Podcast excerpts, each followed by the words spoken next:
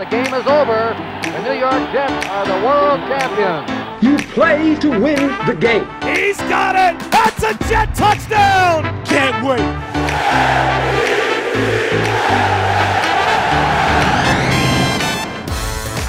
You're listening to the official Jets podcast, a Jets 360 production. What's up, Jets Nation? Welcome to the official Jets podcast. Ethan Greenberg joined alongside Olivia Landis. Football is around the corner. It is here Sunday, one o'clock, Orchard Park, Jets Bills. This is what this is what we're talking about here. Yep, we'll be flying in there Saturday, uh, out in into Orchard Park, and I'm pretty excited. First game of this of That's the right. regular season, and it's going to be away. Super excited to go to Buffalo. You know, been hearing a lot about this Bills Mafia. Uh, if you don't know anything about Bills Mafia, they're they're an exciting bunch for sure. They're they wear their heart on their sleeve. You can say that. That's fair to say. Uh, now that you'll be in Buffalo Saturday, I guess my question is, what's your opinion on bone in versus bone out wings? Well, I mean, if you're going to a place like Buffalo, where obviously they are well known Mm-hmm. for their wings, right? You got to go traditional. You Okay, have to go that's traditional, and that that's when you know the wings are really, really good. When you can get some solid traditional wings. Now, personally, I like I like boneless, but Okay, if I'm going but but you're like saying that, you're saying if you're going to the place where you know you think Buffalo, you think of wings, you got to go bone in Mm-hmm. oh, yeah, traditional. for All sure. right. For So sure. then my second question to you is, how spicy is Olivia Landis's wings? Are are the wings one to ten? oh, you got to go like six point five. Okay, Six so point five. so like a little kick, A little but kick. not not enough to make your mouth feel like you just poured gas and lit a match. Exactly. Okay. Exactly. All right. Well. so gotta ask you first, though. Okay. You're going to be, you're gonna be here. Oh, gonna be- Uh, I'm, I'm, I'm holding down the fort in the New York, New Jersey area. You are holding down the fort here. You're gonna be watching the game on I will not be eating wings. I will not be eating You will wings. not be eating record. wings. I was actually going to ask you what is going to be your game. Oh man, that, that's like a game time decision. If I got to be Right? honest, you wake up, and then it's like any ordinary day. It's all right. What do I what do I want for lunch on a Sunday? You could go the football style.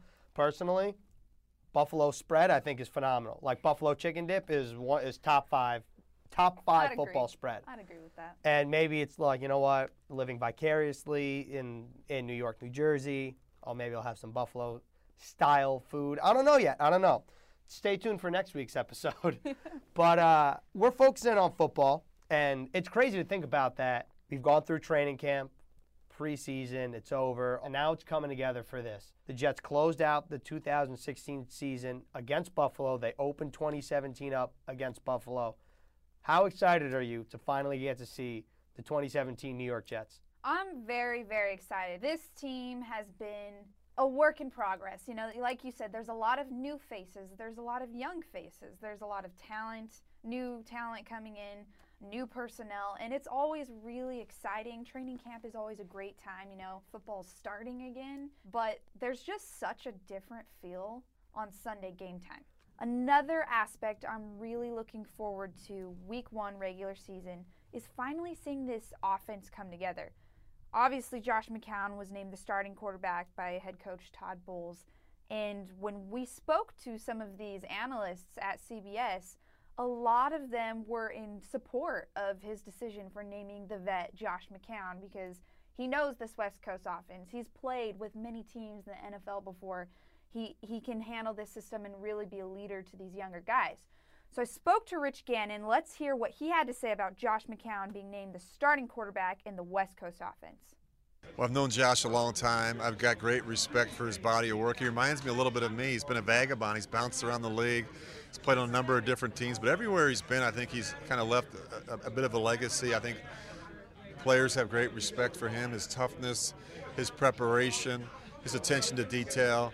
I think his leadership. Um, I think he's going to be great for the young quarterbacks, Petty and Hackenberg. He's not. He's willing to share his knowledge, and uh, I think it was a great decision to bring him in. I don't think he needed a ton of work and reps in the preseason to be ready week one against the Buffalo Bills.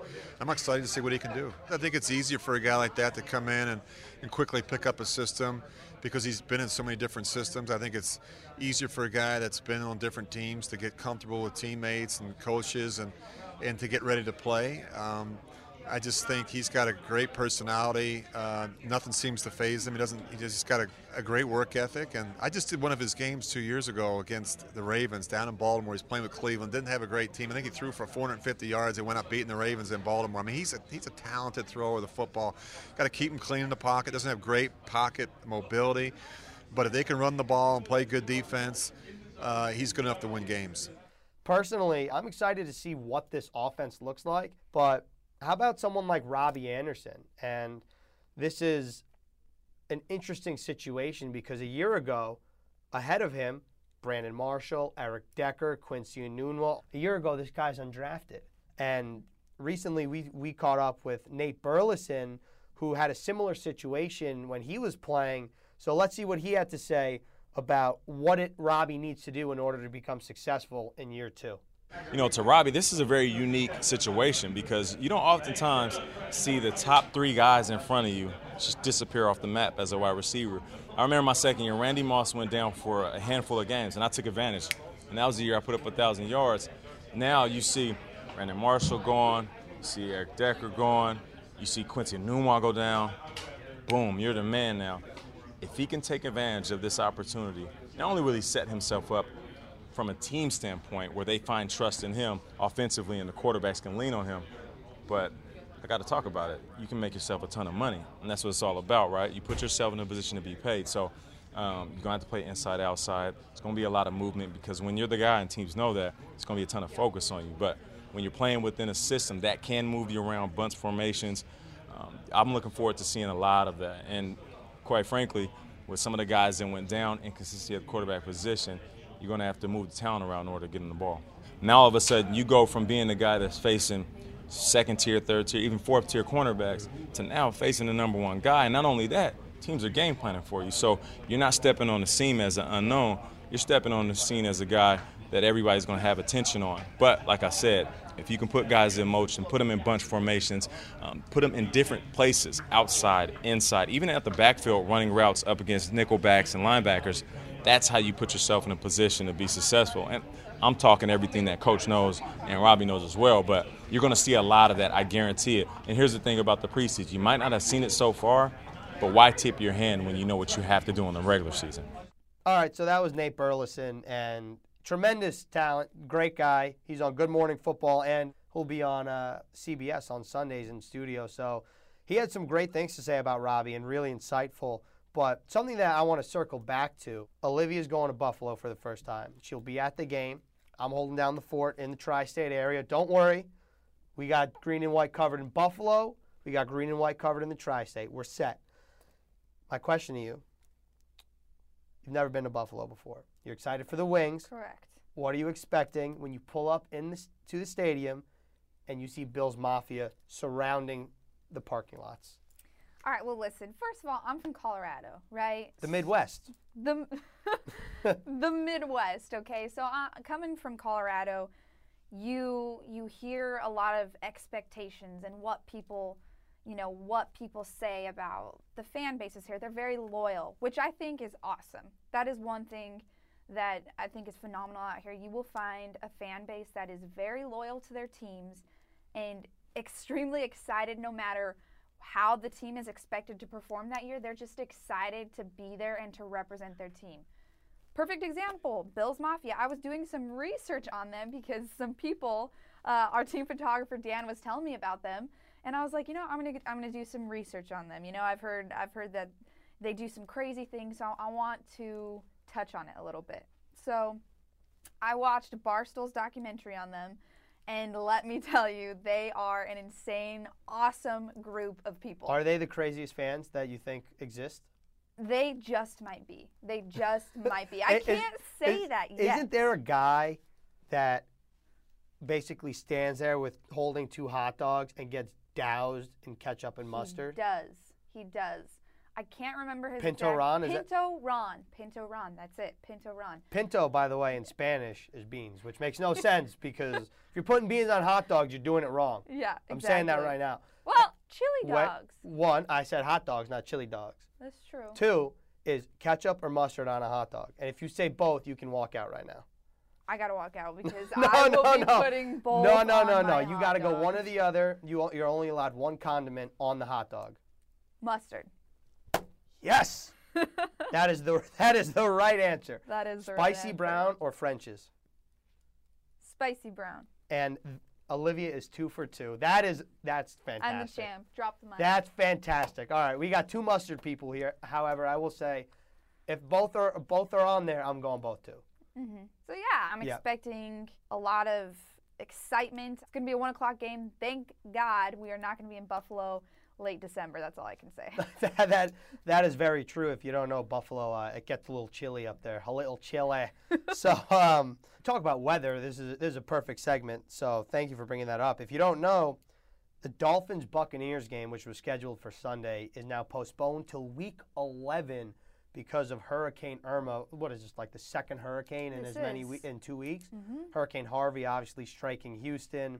Obviously, we're going to send our thoughts and prayers beforehand. Hopefully, everyone's going to be okay and it's not as bad as everyone thinks it's going to be. But going back to this is that the Dolphins and Bucks don't play till week 11, which means both of these teams have a week one bye. And to put things into perspective, ironically, the Jets have a week 11 bye. Imagine if you're a player, you're all you know you're you're stoked to play. Would you rather switch your bye week, or would you rather play at a neutral site even though your home fans won't be there? How do you decide between number one, your own personal and your family's personal safety, and you know, with what could be a terrible natural disaster, and then going back to like, what about how is this going to affect me physically and mentally for the rest of this season? Because this is their career. It's a tough one. It really isn't, but I would personally want to play at a neutral site. Also, not to mention, I saw a couple of things on Twitter that said this was just an idea that was thrown out there. Is why don't you play at a neutral site? Whoever goes to the games use that money to then donate to whatever funds need to be used to help out the Miami area. Great idea. So I thought that was a really good idea too, and I'm going to agree with you. If you're a player, if you're a head coach, I, I would assume you must be livid, because not to mention one, you're all hyped up because you're ready to play. Mm-hmm. Obviously, you can't play in Miami because of a natural disaster. You can't control that, but what you can control is then moving the game to somewhere else, in maybe a college stadium. You know, I remember the Vikings stadium a couple years ago got demolished. They played where the Minnesota Golden Gophers play, so that was an option. I think that if I were a player, I'd be livid too because I'd be excited to play. I can't play for another week, and I got to play 16 straight weeks of football. That's a lot on your plate. And I guess a follow up to that is, in your opinion, at what point is a good bye week? A little earlier, a little later? Is it smack down the middle? I think you know there's there's always been a lot of talk on what is the best week to have a bye week, but again, if you're looking at it from a player's perspective, when you're later in the season, maybe let's take the Jets for example. They've got an el- week 11 bye week. When you take a bye week later, you might have more juice left in the tank. Hmm. I think the earlier byes don't necessarily give you any more of an advantage. Right. I, I'm going to agree with you in that I think smack down the middle or later. Because to me, it's almost kind of like, you know, the saying, the strongest card is the one that you don't play. And having the bye week in your back pocket, be like, okay, we got to get here. We got to get the brunt of the schedule done. And then we have a bye week and then only a little bit more. And I think that that does bode well, unless, of course, you're really hurt in the beginning of the year. But you can't predict injuries. So I'd say probably week nine or later is is ideal. I would assume that's actually an interesting question that I'd like to ask some guys about. And last thing before we wrap up here is this is the time of year where we see new numbers on the field because in preseason they're 90 guys, they're duplicates, offense, defense. Just to name a couple, Jordan Leggett switched from 49 to 86. Dylan Donahue went from 53 to 49. Chad Hansen went from 6 to 16.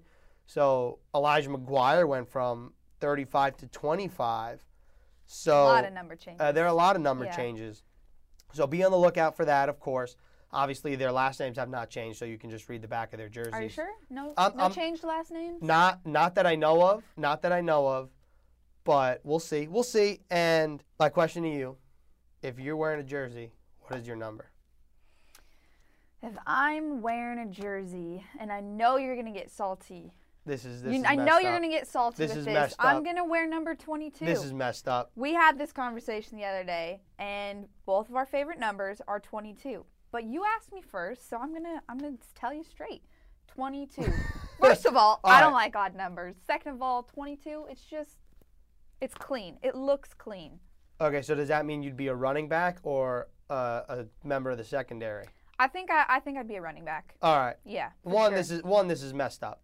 This is messed up. She's stealing my number.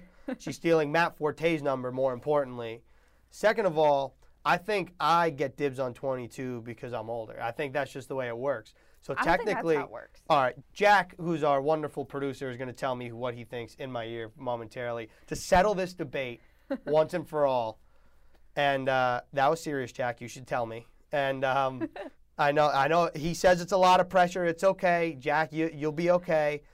For the meantime, I'm. I would also speak like your heart, speak the truth. speak It's- the truth. me. Yes, yes, yes. There are no favorites here. He said Olivia, didn't Jack- he? He said Jack, you let me down. You let me down.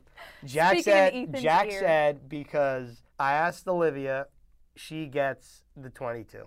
There you go, folks. That is that is something and, else. And that and that's that's that's a wrap Oh, for man. for the number debate. Ironically, if I if I didn't choose 22, I would choose 29, which is Bilal Powell's number.